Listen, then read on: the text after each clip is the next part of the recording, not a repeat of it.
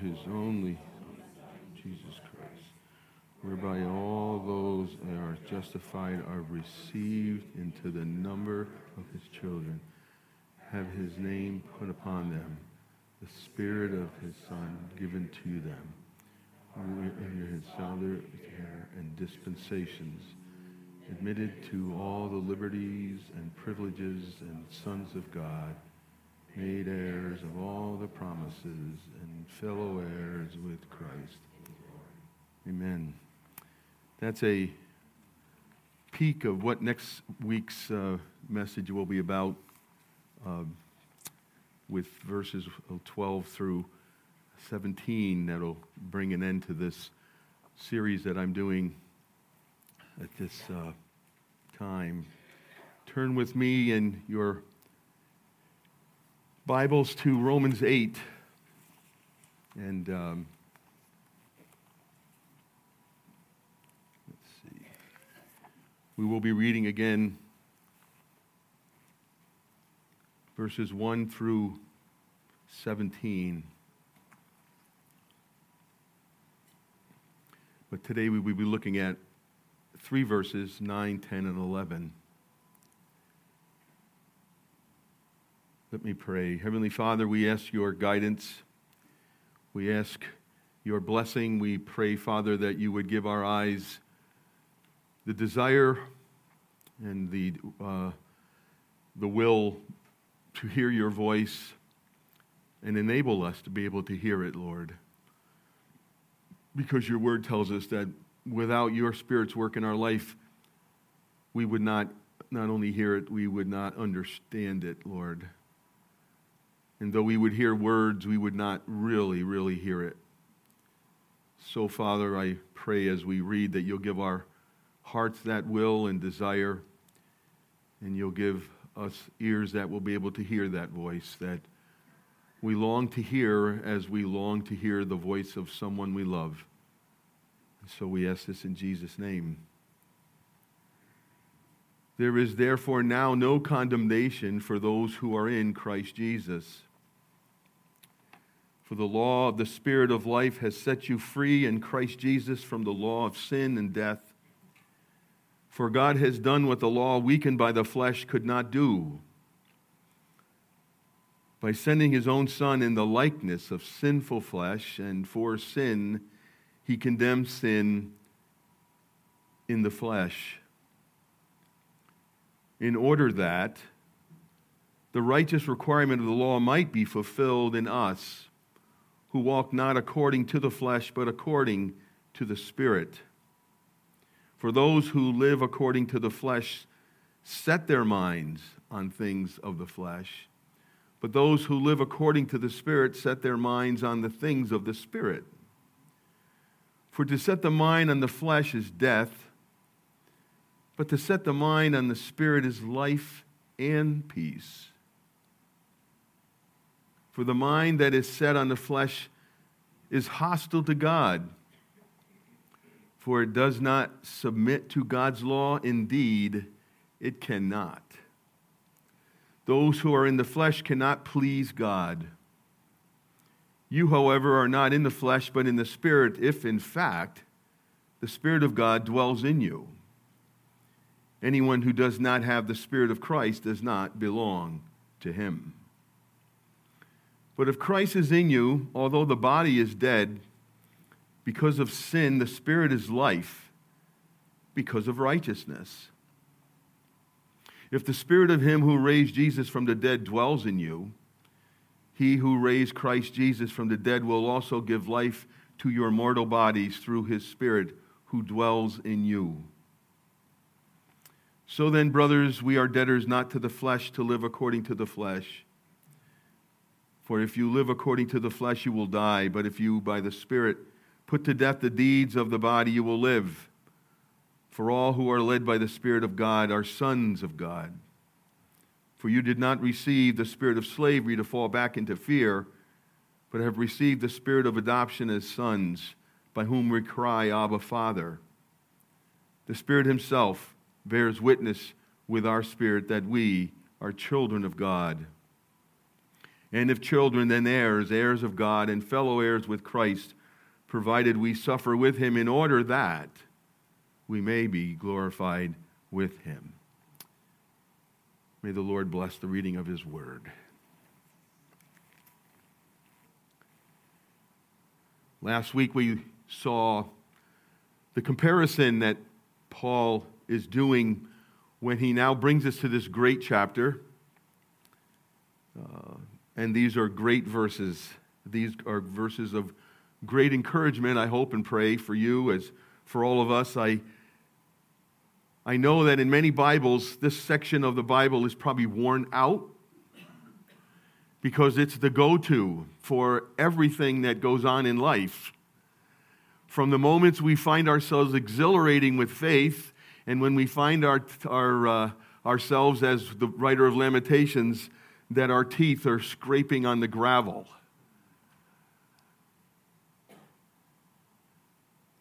These words are just great words.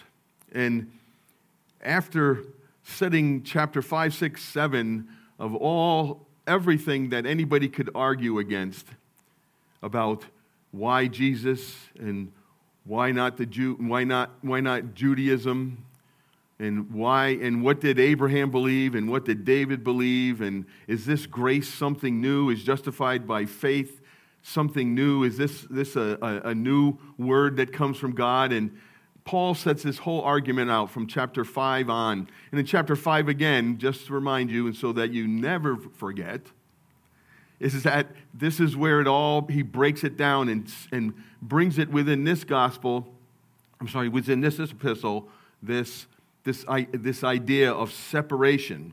There is no plan B with God. Uh, there is no next, well, let's try the next step. What does God have in store? Because it doesn't seem to be working.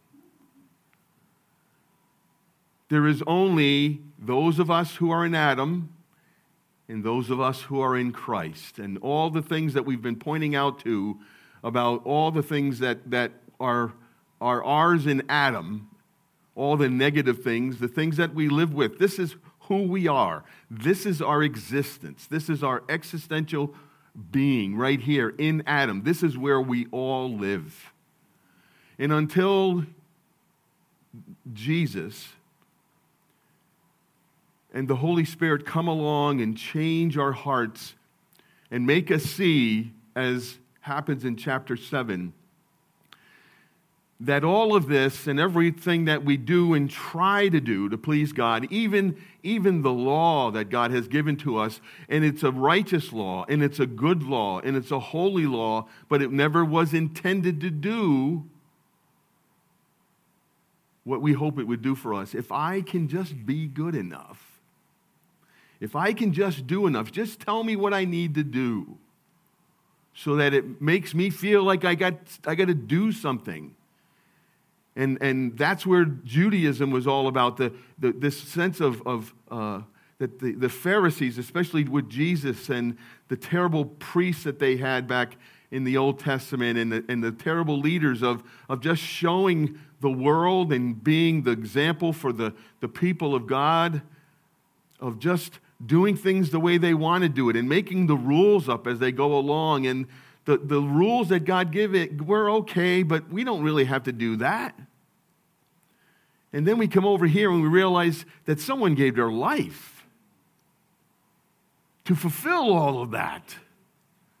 So that with assurance, there is no condemnation. We will never, ever have to face the wrath or the displeasure of God again because of Christ and because what he has done for us as he says in verse 6 For to set the mind on the flesh is death, over here in Adam, but to set the mind on the spirit is life and peace. I've come to give you life, and that life is an abundant life because of who Jesus is and the benefits and the inheritance and the blessings that we have. All of this is good for nothing. It doesn't last. It gives us death. It guarantees our passage into eternal hell. Over here, this guarantees us. If I have, I have, I have, I have prepared, I have, I have reservations for you in heaven. And if it weren't so, I, I, he goes, I, would, I wouldn't tell you these things. But this is true. You are secured. You never have to lose your assurance of your salvation, no matter how many times your teeth hit the gravel, or how many times you think you've made it and you realize that you haven't, only by God's grace, that you trust in the finished work of Christ on the cross. And then, through, as we're learning in this chapter, the continuation of the work of Christ, as we see the continuation of the work of Jesus in the book of Acts, we see here the continuation of the work of Christ, the application, the planning of the Father, the accomplishment of Jesus, now the application of the Holy Spirit of all these blessings to the reality of who we are legally in heaven and also within our own hearts so that we remember these things as bible tells us and she pondered all these things in her heart. And it gives us these things to be reminded of as we live our lives together and to come alongside of each other as we do this communion time here today and the Lord's Supper and all that it signifies for us and this, this, this uh, sealing of, of our salvation, the sealing of all the, the laws and all of the, the promises and all of the inheritance that comes to us as we see next week and being in this new family that God has created for us. It's all sealed for us. The king has put his signet ring on it. No one no one can break it. And then it all points to who Jesus is. It points to the glory of God. It points to the grace of God through the Old Testament, giving us all of the sacrificial laws, giving us the moral and the ethical standards of what it looks like to live with one another. And how to live, as he tells us in Deuteronomy, which is Deuteronomy is the second giving of the law. Moses says, Hey guys, we're heading to a new place, and there's lots of temptation over there. Just remember who you are. So let's go over who we are again.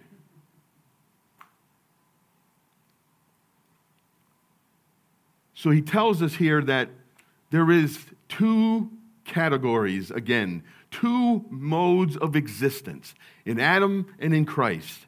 As he says here in um, um, Verse 5 For those who live according to the flesh set their minds on the things of the flesh. We have no other place to go. This is the only place we can go. This is the world, the age, the kingdom. The, this is all it for us. We can't break out of this until, until someone came along and broke that bondage to this and gave us a new way to live over here. And he paid it with his life.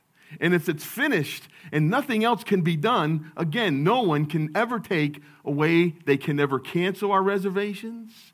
We never have to worry about being upgraded because we're at the best. So he points to us and he tells us this. He says, These are the words about, we looked over last week, about setting your mind, about you know, as I said, Jesus sent his face like flint to Jerusalem. And this is what it was. It was the whole purpose of Jesus coming was to go to Jerusalem. It drove him.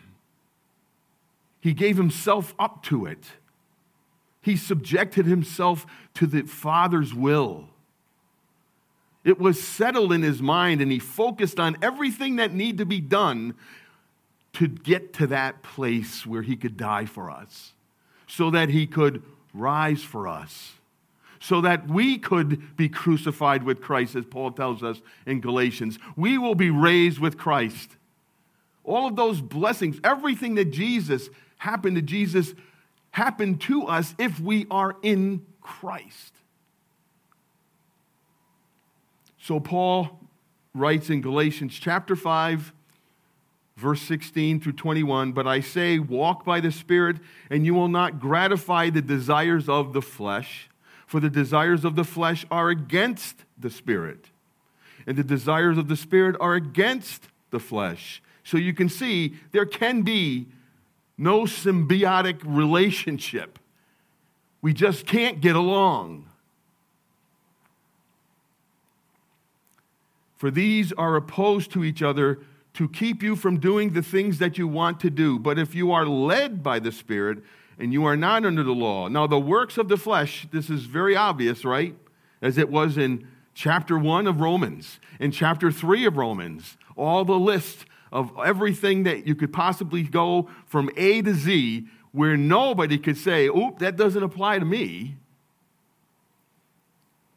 He says this Now the works of the flesh are evident sexual immorality, impurity, sensuality, idolatry, sorcery, enmity, strife, jealousy, fits of anger, rivalries, dissensions, divisions, envy, drunkenness, orgies, and things like these. I warn you, as I warned you before, that those who do such things will not inherit the kingdom of God.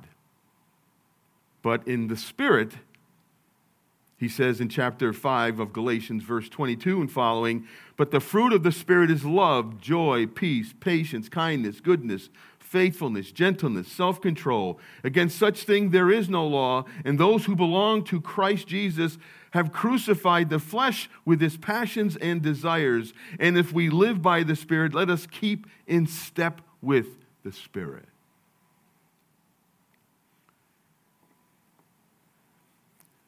So we see that was our message last week. For he says, For to set the mind on the flesh, verse 6, is death, and to set the mind on the spirit is life and peace.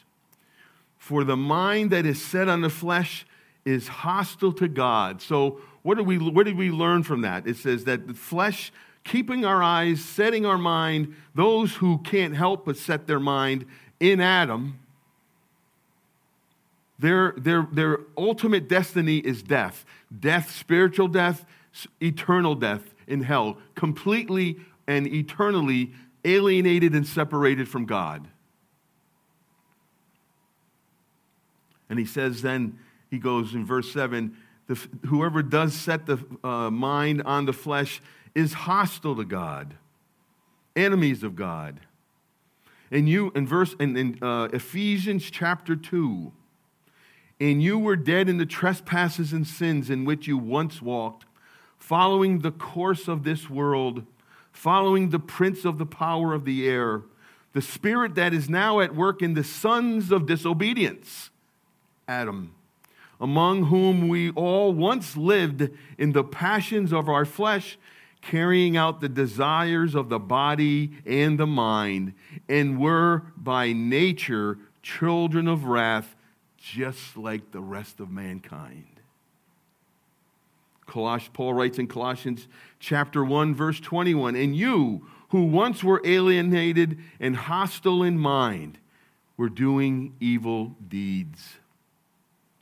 He says in, in, in, in, verse 7 it's not only that we are hostile to God, that we are enemies of God, but we disobey God. We are not willing and do not want to submit to God. We want to be disobedient. Now, we'll say that we aren't as bad as everybody else, but we still find ourselves wanting to do what we want to do if we are in Adam. The problem is, is that you and I still have the family pattern of Adam as we move over here. And the things and the traditions that we did sometimes come very easy to us, and it's our default mode. So now we have to have a new default mode, right? Where does our mind go when this happens and that happens? And so that's what this is what Paul's saying set your mind so that when things happen, that you will be able to say no to ungodliness, even though you and I know that it does not take much to trigger that default button. He not only says that, he says in verse 7 indeed, we cannot follow the law. Indeed, we cannot obey God. Remember what we read last week in the Westminster Confession, chapter 9? He says, it said there, man has completely lost all ability to choose any spiritual good, unable by his own strength to convert himself or work towards being converted. Paul writes in 1 Corinthians chapter 2 the natural person does not accept the things of the Spirit, for they are folly to him, and is not able to understand them because they are spiritually discerned. And then the last thing that we learned about setting your mind on the flesh, among those other things, is one that is really disturbing, and is verse 8. And those who are in the flesh cannot please God. Ever. No way, no how. Everything that you do, everything that we attempt to try to glorify God or try to please God, not even for the sake of glorifying Him or pleasing Him, we just do it because we think we're putting a scale of good deeds on a weight and we're just putting them over there to outweigh our next door neighbor when the judgment day comes. We want to, we want to make sure that we see the, the scale, the, as you see the out in front of banks or places that are raising money, you see the thermometer going higher and higher and higher. We do everything we can to try to try to build that thermometer so we can try to hit our goal. Well, we no one ever thinks that they hit their goal, but they do think that they've done, made a pretty good attempt to try to be good enough to get to heaven because we think insanely if we've been disobedient in Adam, if we've been disobedient in our flesh, and this is who we are, that all of a sudden, when we die, we're going to care what God wants. He's taking us right to heaven. We've been, we, all of a sudden, we want to get there. We want that place. We want heaven. We want to get back to the garden. But we don't want to do it the way the Lord wants us to do it. So we'll just play it the way we want to. And then when we die, oh, I just hope God just takes me in. And that's an insanity, is it not? If you read, ever think about your life, what's after life? You know, you have, you were born this day, you died this day, then what? I've asked people that sometimes, then what? What's next? I don't know what your I don't know where my expiration day is on my foot. I can't tell what's on your foot, but what's after this? Do you, do you just think it's over? Or do you have something else that you think that's planned for you? And I said, I do know that there is something planned for you, but I don't think you're going to like it. So now he takes us to chapter 8, verse 9 through 11. Now we hear there's a word here, and it's adversative in, in Greek, the word but. It says, however, but you could put but in there. And you know, when but comes, it's an adversative, like, you know, uh, in uh, chapter uh, 3, verse 20, then 21 of book of Romans, but. Or in the book of uh, Ephesians, chapter 2, you know, you were objects of wrath, but. It's like I know, you know, like it's been almost, it'll be almost three years that I can't smell a whole lot of things still from COVID. But I think I, could, I can smell the rubber burning when you hear that but. but. He says, You, however, now the encouragement continues, wanting, that the pastor Paul comes out even more. I mean, he's been seen everywhere. But it even his heart changes. He wants people to be encouraged. So notice what he says. But you, however, you're not in the flesh, but in the spirit, if a test, right? Let me know. I want to test you. If, in fact, the Spirit of God dwells in you. And do you know that? And how would you know that? Well, we certainly went to Galatians and talked about what is the fruit of being in the flesh and what is the fruit of being in the spirit? Do any of those things interest you? Does church interest you? Remember the book of the, the, the, first epistle of John that we looked at, and, and uh, there were three tests in the, in the gospel, in the uh, epistle of John, uh, first epistle of John. The test of, of, of doctrine. Do you know who Jesus is? Does it make a difference that you understand totally who Jesus is? Secondly, do you do you love the church? Do you love your brothers and sisters in the Lord? Do you really love them? Do you really love the church? Do you really care about this community of faith that God has given to you? So much that God wants you to come alongside other believers and share these graces of baptism and communion that God has given to us and sit under the word of God that's preached the full counsel of God and be able to come alongside someone who needs prayer or someone who needs to be uh, congratulated with being able to rejoice with those who are rejoicing and be able to weep with those who weep. But we do it not because of who we are, but because who we represent. And now the family of God that we find ourselves in, we now have the, the word of God to love each other as we said in chapter 15 of Romans, we are now competent to counsel one another. Remember that? I talked about that last week. Do we have enough information? If I were to fall into some terrible situation in my life, regardless of how big or how small it was, and I know many of you have here for sure, or any one of us, would we feel that we would be able, in, in the spirit of, of Christ, to be able to come alongside them and show them and let them know that Christ is sitting right next to them as you are sitting right next to them, encouraging them, comforting them, weeping with them.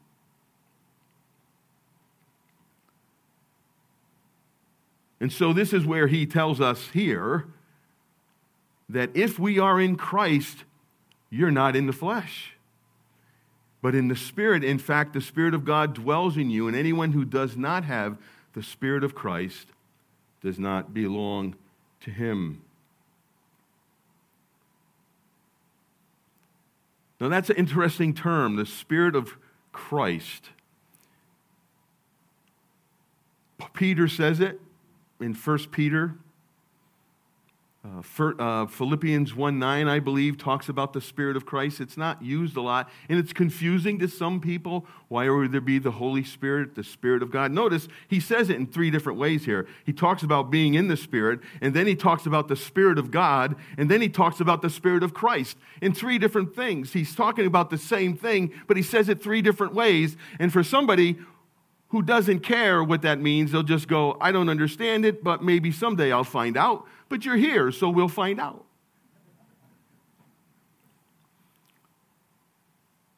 So you notice together it's the Spirit of God, the Spirit of Christ. It's the Spirit Himself. It's all the same thing. You know, there's three persons in the Trinity Father, Son, and Holy Spirit. And the Spirit is not the Father, and the Spirit is not the Son, and the Son's not the Father, and the Son is not the Spirit. But yet, the Spirit and the Father and the Son have such intimacy together that they share this great relationship with one another. So when you're talking about the Spirit, the Spirit points us to the Father, and the Spirit points us to the Son. And Jesus talks so much about the Spirit, and, and, and especially in the Gospel of John, that, that all three of them defer to one another and talk about each other in such affectionate terms.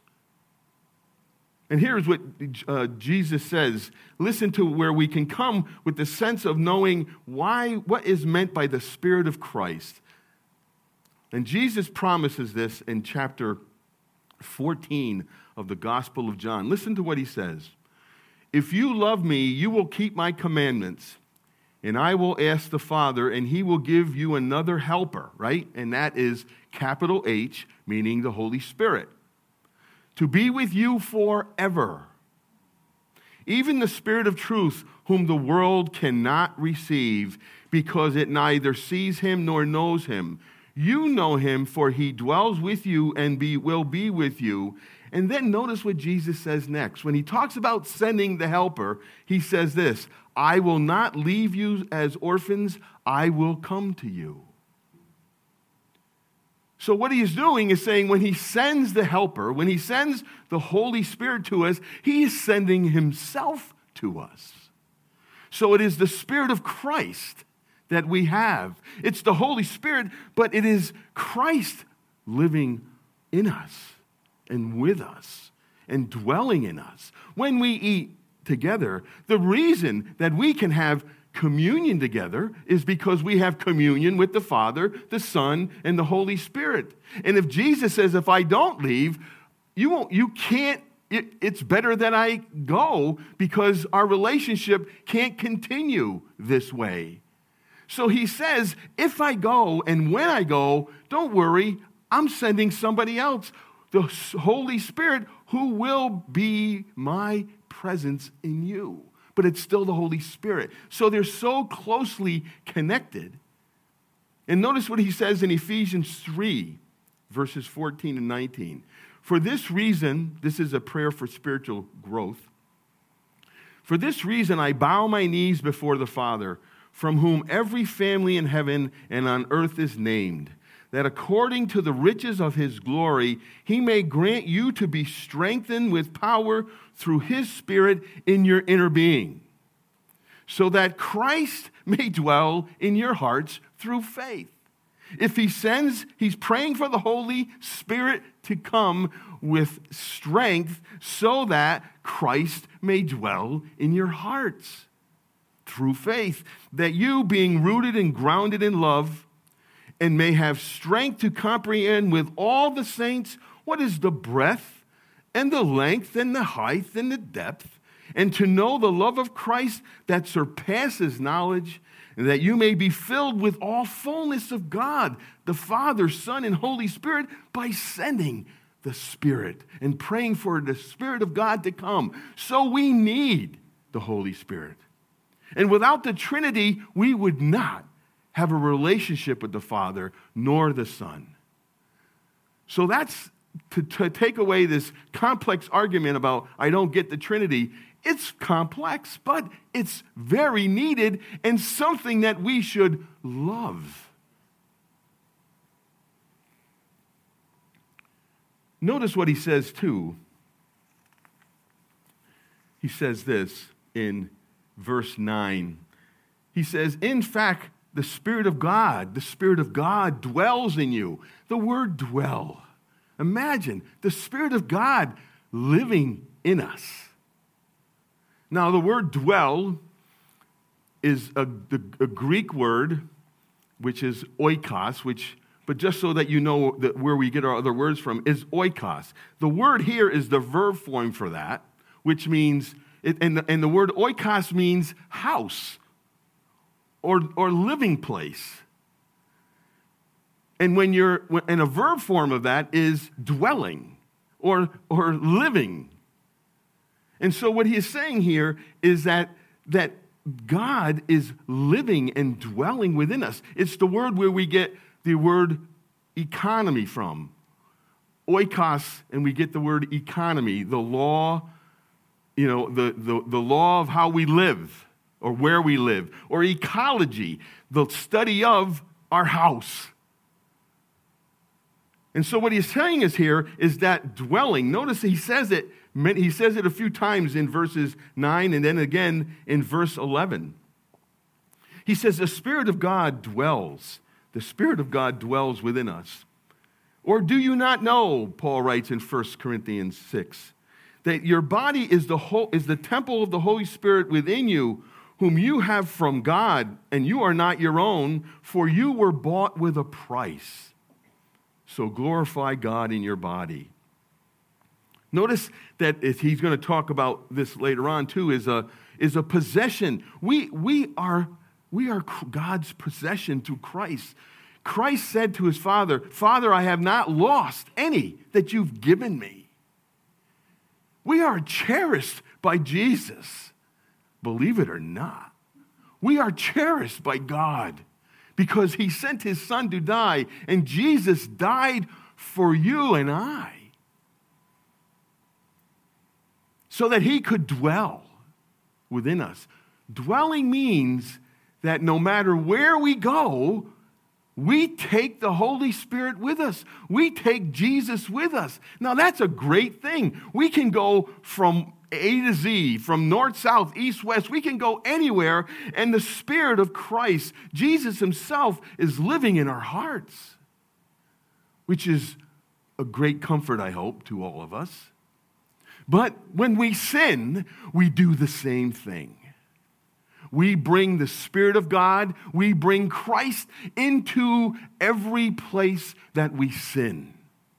Every place and every action that we do that we find in Romans 1, Romans 3, Galatians 5, that's where we bring Jesus. Now, if that doesn't sober you and me, that we want to do our own thing, but we bring Jesus along with us, into the, the filth of our lives, into the place where we do the things that we're not supposed to do, or say the things that we're not supposed to say, or look at the things we're not supposed to look at. And Jesus is watching everything with us, or hearing everything we say, is part of that conversation. This is a blessing, but I hope that for you and for me, and I pray for me and I pray this, I'm sorry, Jesus.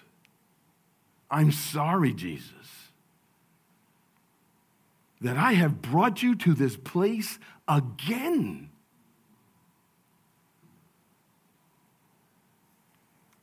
This is why we all need each other, because you have brought him there too.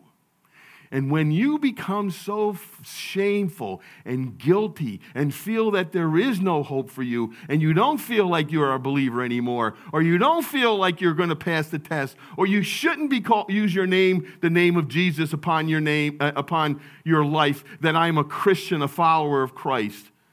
We need to come alongside each other and saying, wait a minute, there's no condemnation for those who are in Christ Jesus. No matter how much you sin or how badly you sin, if we, we all have besetting sins in us. There are weeds in our life that those things have great roots. And some die, and you sprinkle it with some weed killer, and it looks like it shrivels up, and you go back and we have some rain, the sun comes out, and that stinker is right up again. And if you cut it, what happens?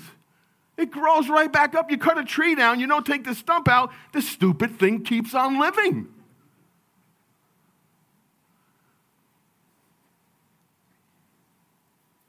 So that's why he's telling us. He understands. Chapter 6 says you and I are going to have real problems in life if we're following Christ because our old habits in Adam are going to pop up. And sometimes sometimes we're going to feel that we're no we're, that sin is reigning in our life. Even though in christ we're told it doesn't happen and we feel the freedom of that from time to time. But boy there are times when we find ourselves struggling with sin.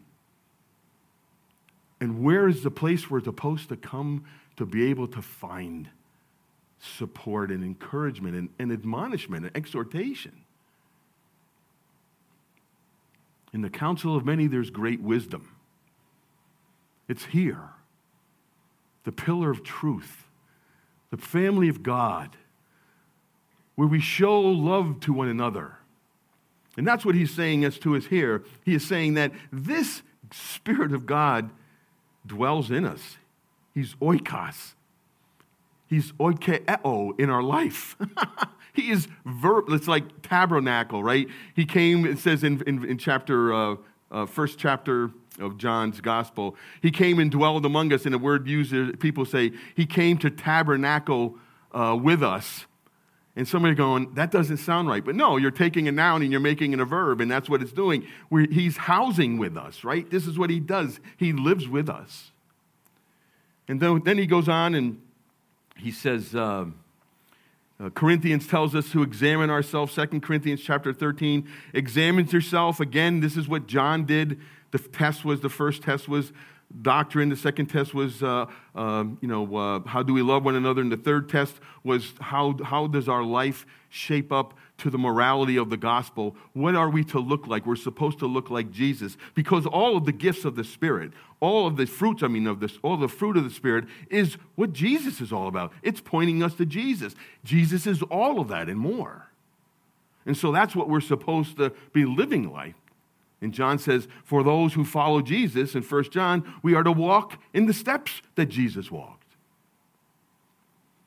And Galatians says, I've been crucified with Christ. It is I no who longer live, but Christ lives in me. The life I now live by flesh in the Son of God, I live by faith, who he, God, who he loved me and gave himself for me. Ephesians 3:14 says, "For this reason I bow my knees again," he says, "for every family in heaven and on earth is named, that according to the riches that he may grant you to be strengthened, so that Christ may dwell in your hearts through faith." So we see that we see these different things of God dwelling within us. We see the spirit of Christ within us. And verse 10 says, But if Christ is in you, although your body is dead, and that's something we cannot get rid of at all in Adam, is that our body is going to die. It's going to die. But we have the hope of the resurrection, as he talks about in verse 10. But that's what he says. We have something still in common with Adam, even though we carry over this pattern, this thinking, but we really catch ourselves we have the Word of God to challenge us. We have each other. We have the preaching. We have the sacraments. We talk about how what it is to look like like Jesus and how does it how does the Spirit help us do that? But then it says here, although the body is dead because of sin, right? Genesis 3. The Spirit is life. The Spirit is life. It gives us life. He gives us life. Christ died for us so that we may have a new life. I've come to give you that new life. I am the way, the truth, and the life. Jesus says this life is not real life because people who live in Adam are fractured and aren't really human beings to their fullness. Only in Christ, the most perfect human being in the world, is the only fully human person ever because we are fractured. Jesus is the way we were supposed to be this perfect, obedient man and woman. And there's no one like that. So we aren't the human beings that we're supposed to be. Only in Christ can we experience that and see things that we would never see before. And then we see the resurrection, he says there. It's, and it's because the Spirit is life because of the righteousness of Jesus, right? I mean, it's because we've been made right with God, we've been justified by faith. We now, we now, in the eyes of God, are as if we've never sinned before. We are, we now clothe ourselves with the righteousness of Jesus. And when God looks upon us, he sees that. And if Jesus, if that righteousness is never enough, then we're all in trouble. And then he goes in verse 11 if the Spirit, again, if the Spirit of Him who raised Jesus from the dead, that's who dwells in you, this is a continuous action. This is not just something that happens one, once. He resides there for the duration. He who raised Christ Jesus from the dead will also give life to your mortal bodies through, Christ, through his Spirit who dwells in you. Now, I want, want to see something that was, that's, I think is really pretty cool is uh, in, in Sinclair Ferguson book on the Holy Spirit, which is a really good book. He goes in there and he talks about the Spirit of Christ. And he goes through in a very kind of pretty, pretty profound way, goes through and takes us through what it looks like to see the Spirit of God because we need to know who this Spirit is. If the Spirit of Christ dwells in us, what, who is that Spirit? And so we learn in the Old Testament from Psalm 63, I'm sorry, Isaiah 63, verse 7, he says this This is the work of the Holy Spirit. I will recount the steadfast love of the Lord the praises of the Lord, according to all that the Lord has granted us, and the great goodness to the house of Israel, that he has granted them according to his compassion, according to the abundance of his steadfast love. For he said, Surely they are my people, children who will not deal falsely, and he became their Savior. In all of their affliction, he was afflicted, and the angel of his presence saved them. And his, in his love and in his pity, he redeemed them. He lifted them up and carried them all the days of old. But they rebelled and grieved his Holy Spirit. Therefore, we turned to be their enemy, and, he, and, and himself fought against them. Then he remembered the days of old of Moses and his people. Where is he who brought them out of the sea? With the shepherds of his flock? Where is he who put in the midst of them his Holy Spirit? So we're seeing the entire history of Israel being the work of the Holy Spirit in, the in their life through the Exodus, through the pillar of the cloud and the fire, through the manna, through everything that God provided for them, even redemption and, and, and the work of the Holy Spirit in the life of the Old Testament saints, it's not just a New Testament thing, folks. Abraham became a follower of Christ by the work of the Holy Spirit because if the Holy Spirit did not change Abraham, he is not an anomaly. He's not somebody who figured it out, nor David, nor anybody else in any of the scriptures that is a, a saint, that is a follower of and a believer in the Messiah to come. We're all changed by the work of the Holy Spirit in their hearts. So he's saying here, where is that spirit? Where is, he, where is he in the midst of them? Is his spirit? Who has caused his glorious arm to go at the right hand of Moses, who divided the waters before them, to make for himself an everlasting name, who led them through the depths. Like a horse in the desert, they did not stumble. Like live, livestock, like livestock, that go down into the valley, the Spirit of the Lord gave them rest.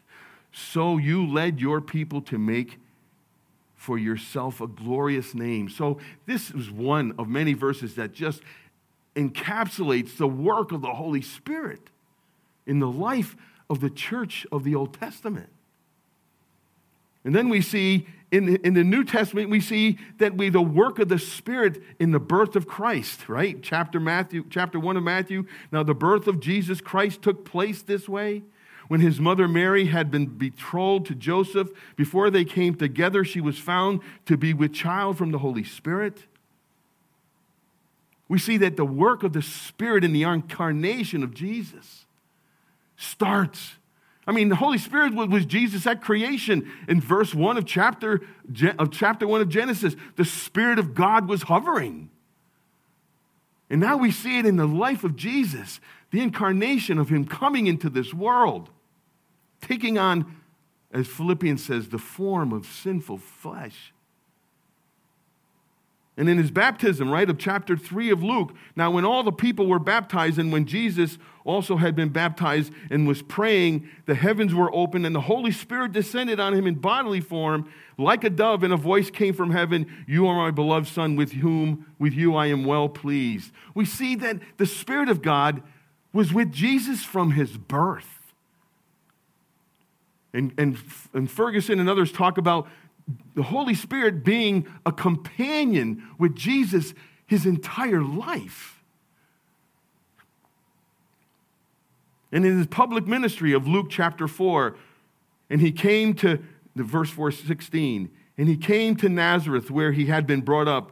And as was his custom, he went to the synagogue in the Sabbath day, and he stood up to read. And the scroll of the prophet Isaiah, they read, they read Isaiah 61 was given to him, he unrolled the scroll and found a place where it was written, The Spirit of the Lord is upon me because he has anointed me to proclaim good news to the poor. He has sent me to proclaim liberty to the captives and recovering of the sight to the blind, to set at liberty those who are oppressed, and to proclaim the year of the Lord's favor. And he rolled up the scroll and gave it back to the attendant and sat down and said, Today this scripture has been fulfilled in your hearing.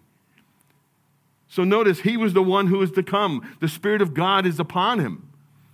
Jesus was at the baptism, as his ministry, at his birth, the, he was filled with the Holy Spirit. And in Joseph, John the Baptist's life, he's, he, was, he was filled with the Spirit at his birth. And Elizabeth was filled with the Spirit.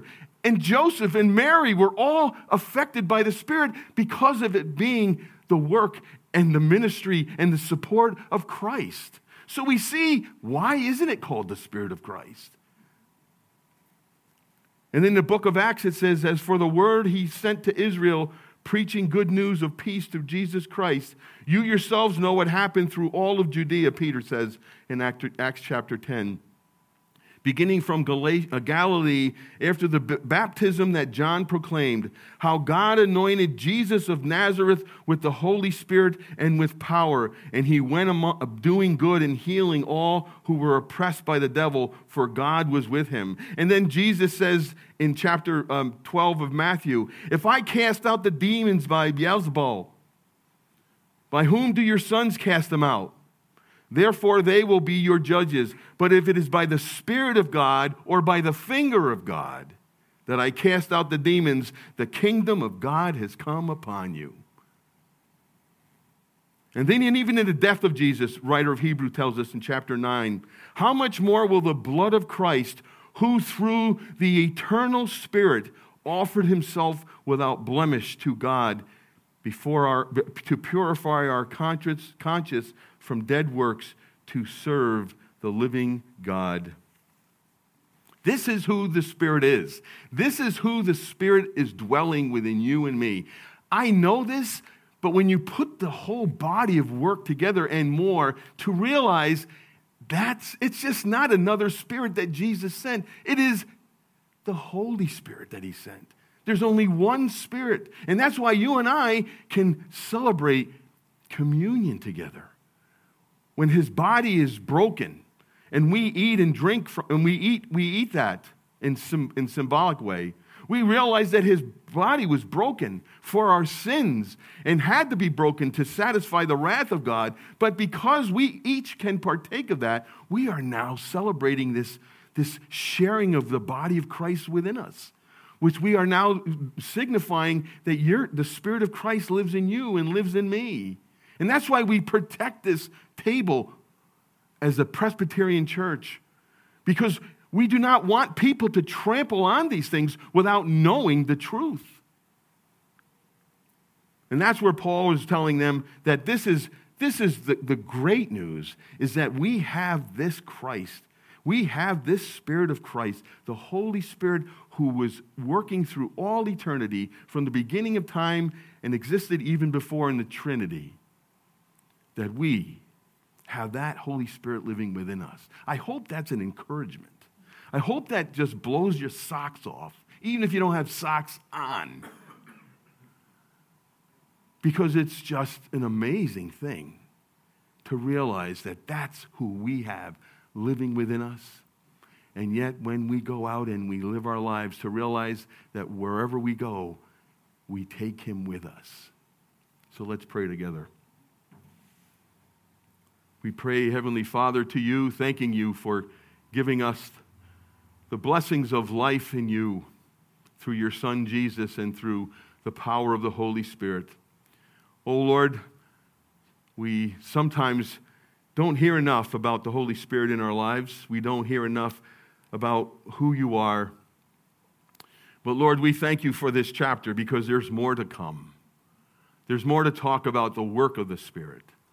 And Holy Spirit, we thank you so much for applying this into our lives. We thank you, Father and Son, for sending him to us. We thank you for planning it, Father. We thank you, Jesus, for accomplishing it upon the cross, and that nothing can take away our salvation. Even when we find ourselves in moments and seasons of when we may feel like we're drifting away, or that we have done something or things that are not consistent with the walk of what it is with you, Jesus, that you give us hope. You give us hope for our own battles, but you give us the words to counsel one another, Lord, that we do it in truth. We do it with full biblical knowledge. We understand who the Father is. We understand who you are, Jesus. We understand the purpose and the work of the Holy Spirit in our lives. Lord, this will strengthen us. This will, these words strengthen the church, strengthen our ministry, give us a power that does not depend upon us. Because, Lord, it does not depend upon us to persuade anyone. We cannot convert anyone, we cannot change anybody's heart. And Lord, you gave us a spirit so that you could work within our hearts where the law did not. The law just told us not to do these things from the outside, and your word tells us that we were not able to do it. We weren't listening, we don't want to listen. And yet, Lord, you've changed our hearts from the inside so that we may say yes to you. So, Father, I pray for us now as we eat and drink, as we gather together around this table, that, Father, you will bless us by uh, blessing and uh, uh, the, the bread and the juice uh, as we eat and drink together, Lord, that we gather together. May this be a time of, of renewal, of refreshment, of maybe feeling and sensing something, your presence in a new way because of Paul's writing here today. Oh Lord, guide us at our time of glorifying you with this great uh, uh, sacrament of grace that you've given to us. We pray this now in Jesus' name. Amen.